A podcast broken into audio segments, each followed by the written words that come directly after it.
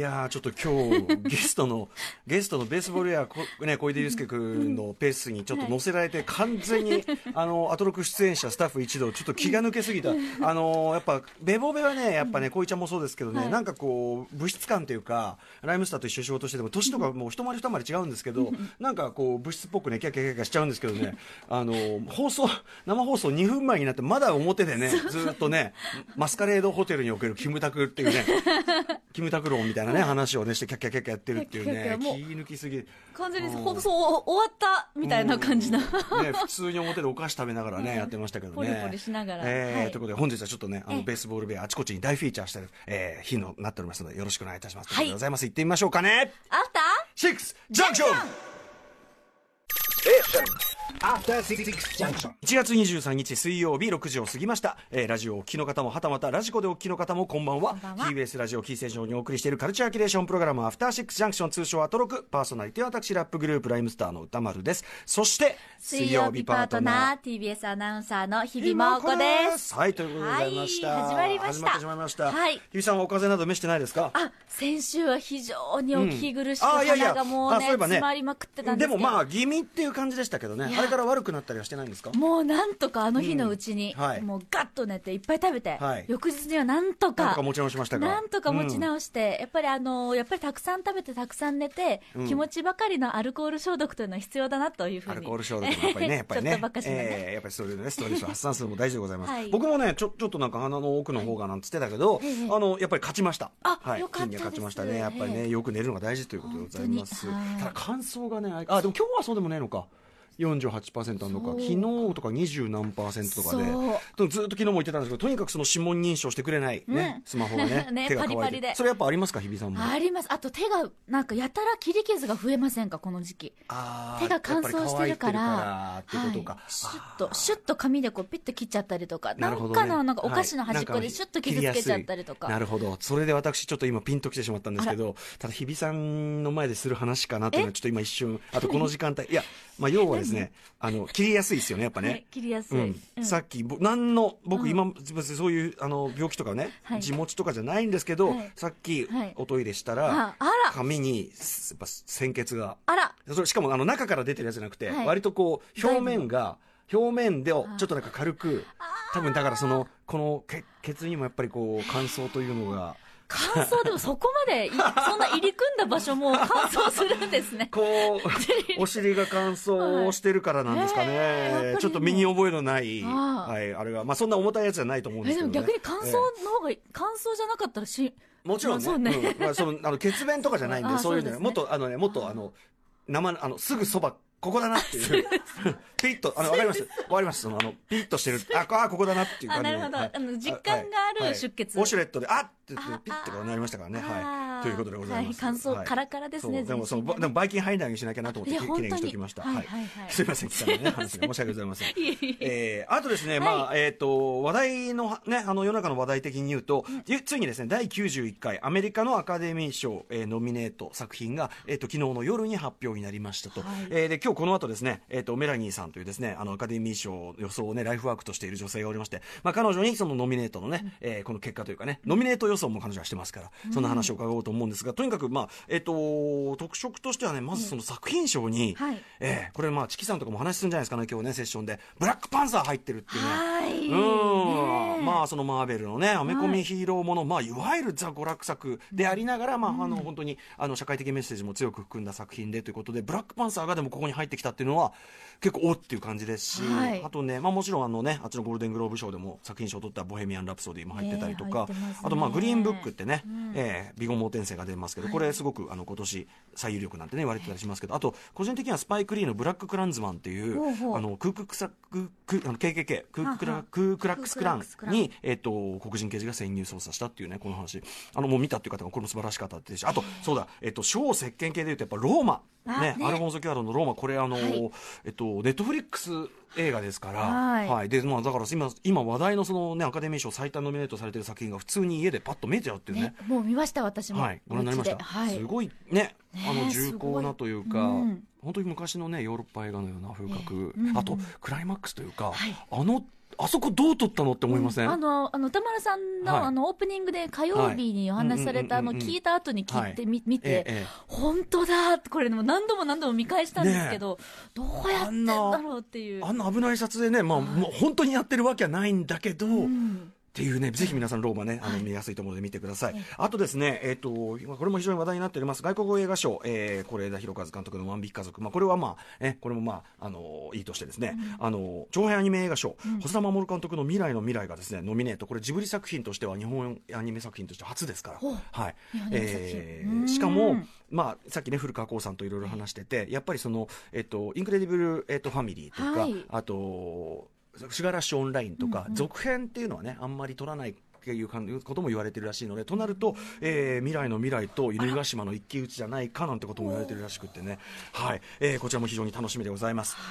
といったあたりでえ、日比さん、今、スタジオにね、はい。新入者がね、侵 入者。新新入新入新客が、新客が 侵入しておりますが新。客の侵入。はい、誰だあ誰だはい、まずはね、あのおなじみ小出祐介さんはいベースボール小出ですはいお願いしまベすースボールベア年そし末てお世話になりました。そしてぜひじゃあ小出さんからこの方ご紹介お願いします。はい、えードラムの堀野さんです。あどうもはじめまして堀之内大輔さんです。はいドラムの堀之内ですお願いしますはい、どうも。すみませんね、今日ベースボールベアね。いえいえいえありがとうございます初の初の3人での登場で、全員ではい後ほど関根さんも来ていただきますけどおも。願いいねたします。えー、堀之内さん、ここに来ていただいたのはですね、はいこの番組ずっとですね、ウィンターソングはいコレクションというのをかけててですね、はいはいはいはいえーで、あの、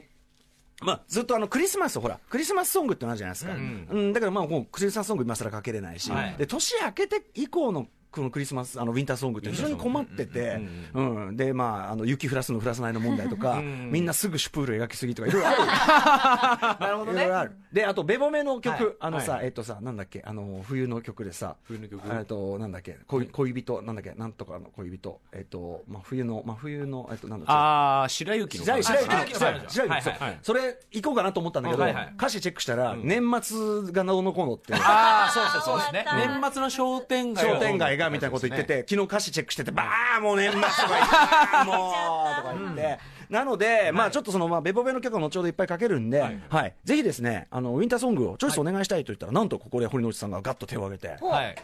ウィンターなら任しとけと。そうですねウィンターソングだ、ウィンターソングならあの人たちがいるじゃないかいと。や間違いない人がいると思いますねそれはどなたですかグレイでグレイ。これ、あの、堀之内さん、無類のグレイファンということそうなんですよ ちょっとね、いずはれいこれはあの、堀之内大輔さんによるね、えっはいと、歌まりを、グレーのこと舐めてんじゃねえのか特集みたいな。っていう、まぜひぜひ。それ僕がやるんで すかそれあ、そういう、そういうのためのね、まあ、その前哨戦として、はいぜひ、その、堀之内さんから見たはいまあ、そ、そんだけその入れ込んで、まあ、20、何20万人ライブあ20万人ライブそうでとすねかね、行かれたりとかしててるって。グレイの魅力、堀之内さんから一言で言うと。まあなんですかねもう当時僕中学生の時にええもうファッションからええ。ファッショ ン。まずファッショ ンか。で、テルさん。曲じゃない。テルさんみたいな感じの。ええええうんうんもう見た目がかっこいいって思ったところから始まりうんうんうんうんあでそうなんだそうなんですビジュ、ビジュアルから入ってるんですね。僕中学の時まだ会ってないですからメンバーにああ、まだね。そうか、まだ出会ってない僕だけ違う中学だったんでうんうんうんう、んあの、割と髪型とかう、ん。真似したもうりする今ともある意味。味、テルさんっぽいっちゃテルさんっぽ い。いや、でも今はいは、あの、新日本プロレスの棚橋さん。あの棚橋さんがそうかそうですね。もうあのー、そうですねそう。小さい棚橋さん。確かに棚橋さんだ、それね。あのー、そう、いろんな、だから、その、もちろん曲はそうなんですけうどん、あの、 まず見た目から、かっこいい 入りましたね。つまり、グレーはかっこいいじゃねえかと。そうですねんはいことですかそこね。から20万人ライブ行くに行って至ったと。友達に、んあの、まあ、友達にまず、その、おすすめされてう、んで、そこから友達がチケット取ったんで、つって、一緒に行ったんですよ。で、行った、で行ったんだけど、すげえ遠かったでしょ。そうなんですで、何が見えてたんで すいや、いいよ、そんな話。そしたら何が見えてたんで すおなじみの。おなじみの。何、何が見えてたあのすごい遠かったんですけど、ええあのまあモニターとかで見てる横で、え僕の前にいたええ女性うのんスカートがずっとめくれてたんですね。あの、ぴょんぴょん跳ねてるからね。あで、あと風が結構熱い強くて。あ。まあね、中学生、中学生そうなんですよ。だかかららちちょっょっとこう、目のやり場に困って とたしょうとがいなういね。しょうがないね。中学生でね。青春ですいいね。ですね。さあ、ということで、そんなはい堀之内大輔さんが選ぶですね、はいえーグレイ冬の歌、一発じゃあご紹介お願いします。はい、グレーで、ウィンターアゲイン。ちょっと堀之内さ ん、サビのさ、そのテルアクションさ、はいそれ、オフエアでやんないでくださいよ。オンでやオンでやってよ。オンにしちゃったらちょっとなんかね、ふざけてるように見られたら困あ、舐るめな。て、そうか、そうだらね本気で すから舐めてんのかみたいなでこもと。確かもうに本気のアクションでした。一回そのアクションもう一回お願いしていいですか。あっと手を広げる両手をね広げていやねもう本当ライブではすごいんですいからやもちろんもちろんそうでしょうそうで僕しょう最近もじ自分プライベートで行きましたからねあ本当チケット買ってへそうなんですよ本当にファンなんだ。本当にファ ンですねえいやでもまあね音楽業でもあのベースボールベアね、はいあのほ堀君がファンだって言ったらフラワーグレイの皆さんだってそれは嫌な気持ちはしませんよそれはね同じ音楽人がね嬉しいです好きなわけですからねこれねただそのアクション見たらてめえ舐めてんのかっていういや僕が本気ですからこれ全力のいやだからオフでやってたんですけど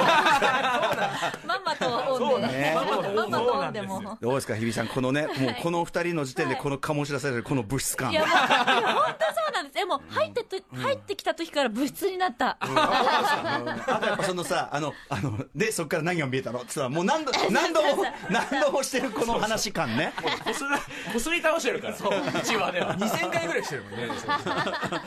年後ぐらいで聞いて年後ぐらいで。今日は、今日はこのね、ベースボール屋のこの感じ、全開でね、いく感じでいきたいと思います。じゃあ、後ほどよろしくお願いします。はいお願いしまますはい。ということで、カルチャーキュレーションプログラム、アフターシックスジャンクション1月23日水曜日のメニュー紹介です。この後すぐはアカデミー賞予想がライフワークの一般人メラニーさんに昨晩ノミネートが発表された第91回アメリカアカデミー賞の今年の傾向などを解説していただきますそしてその後は俺たちの恋ちゃんこと小出祐介さん率いるロックバンドベースボールベアがついに3人揃って登場来週水曜日発売の EP「ポラリス」これがまた本当に素晴らしい作品でございましたポラリスについてこのパートでは伺っていきますはいそして7時台のミュージックゾーンライブダイレクトでは奄美大島在住澄んだボーカルとヒューマンビートボックスが武器の2人組ユニットカサリンチュのスタジオライこブれでリすハ拝見してましたけどめちゃめちゃかっこいいですよはいそして8時台の特集コーナー「ビヨンドザカルチャーはアーティストの個性はライブ以外のツアー中の過ごし方にありアーティストはツアー先でどんな暮らしをしているのか特集フィーチャリングベースボールベアということイエーでイあのーまあそのライブとかまあ要するにねチケットを買って、まあ普通に見る観客としては要するにステージ上のねあれが見えてたりするわけですけど、えっ、とアーティストはまあその前後どのような行動をしているのか、特に長いツアーの時などはどのような、えー疲弊を防ぐための工夫等が行われているか、あるいはですね、えー集合場所とかあるのかとか。気になる団体行動どれだけするのかとか社内集合とかそういうやつなのかとか、そういうレベルのですね、えーライブ先でやってるあれやこれやの過ごし方についてベースブリア、ベまあ、あの意外とね、あのお横のミュージシャン同士でそういう話することもないんで、あそうまあそうはですよいね意外と他のね、グループがどういう過ごし方してるか知らなかったりするんで、ベースボールベアのお三人にですね、はいえーこのライブ中どんな過ごし方してるのかと伺っていく、ワイワイと物質感覚で伺う特集でございます。はい。そして8時台の後半は、リスナーと楽しくお話をするアート力カルチャーの凱旋です。リスナーの皆さんと電話をつないで、この番組で紹介したカルチャーを実際に見た、行った、遊んだという方に直接その感想を伺います。電話出演希望の方は、電話番号とこの番組で紹介し、実際に触れたカルチャーを書いて、メールアドレス、歌丸アットマーク tbs.co.jp、歌丸アットマーク tbs.co.jp までお願いいたします。それでは、アフターシックスジャンクション、行ってみよう After Six Junction.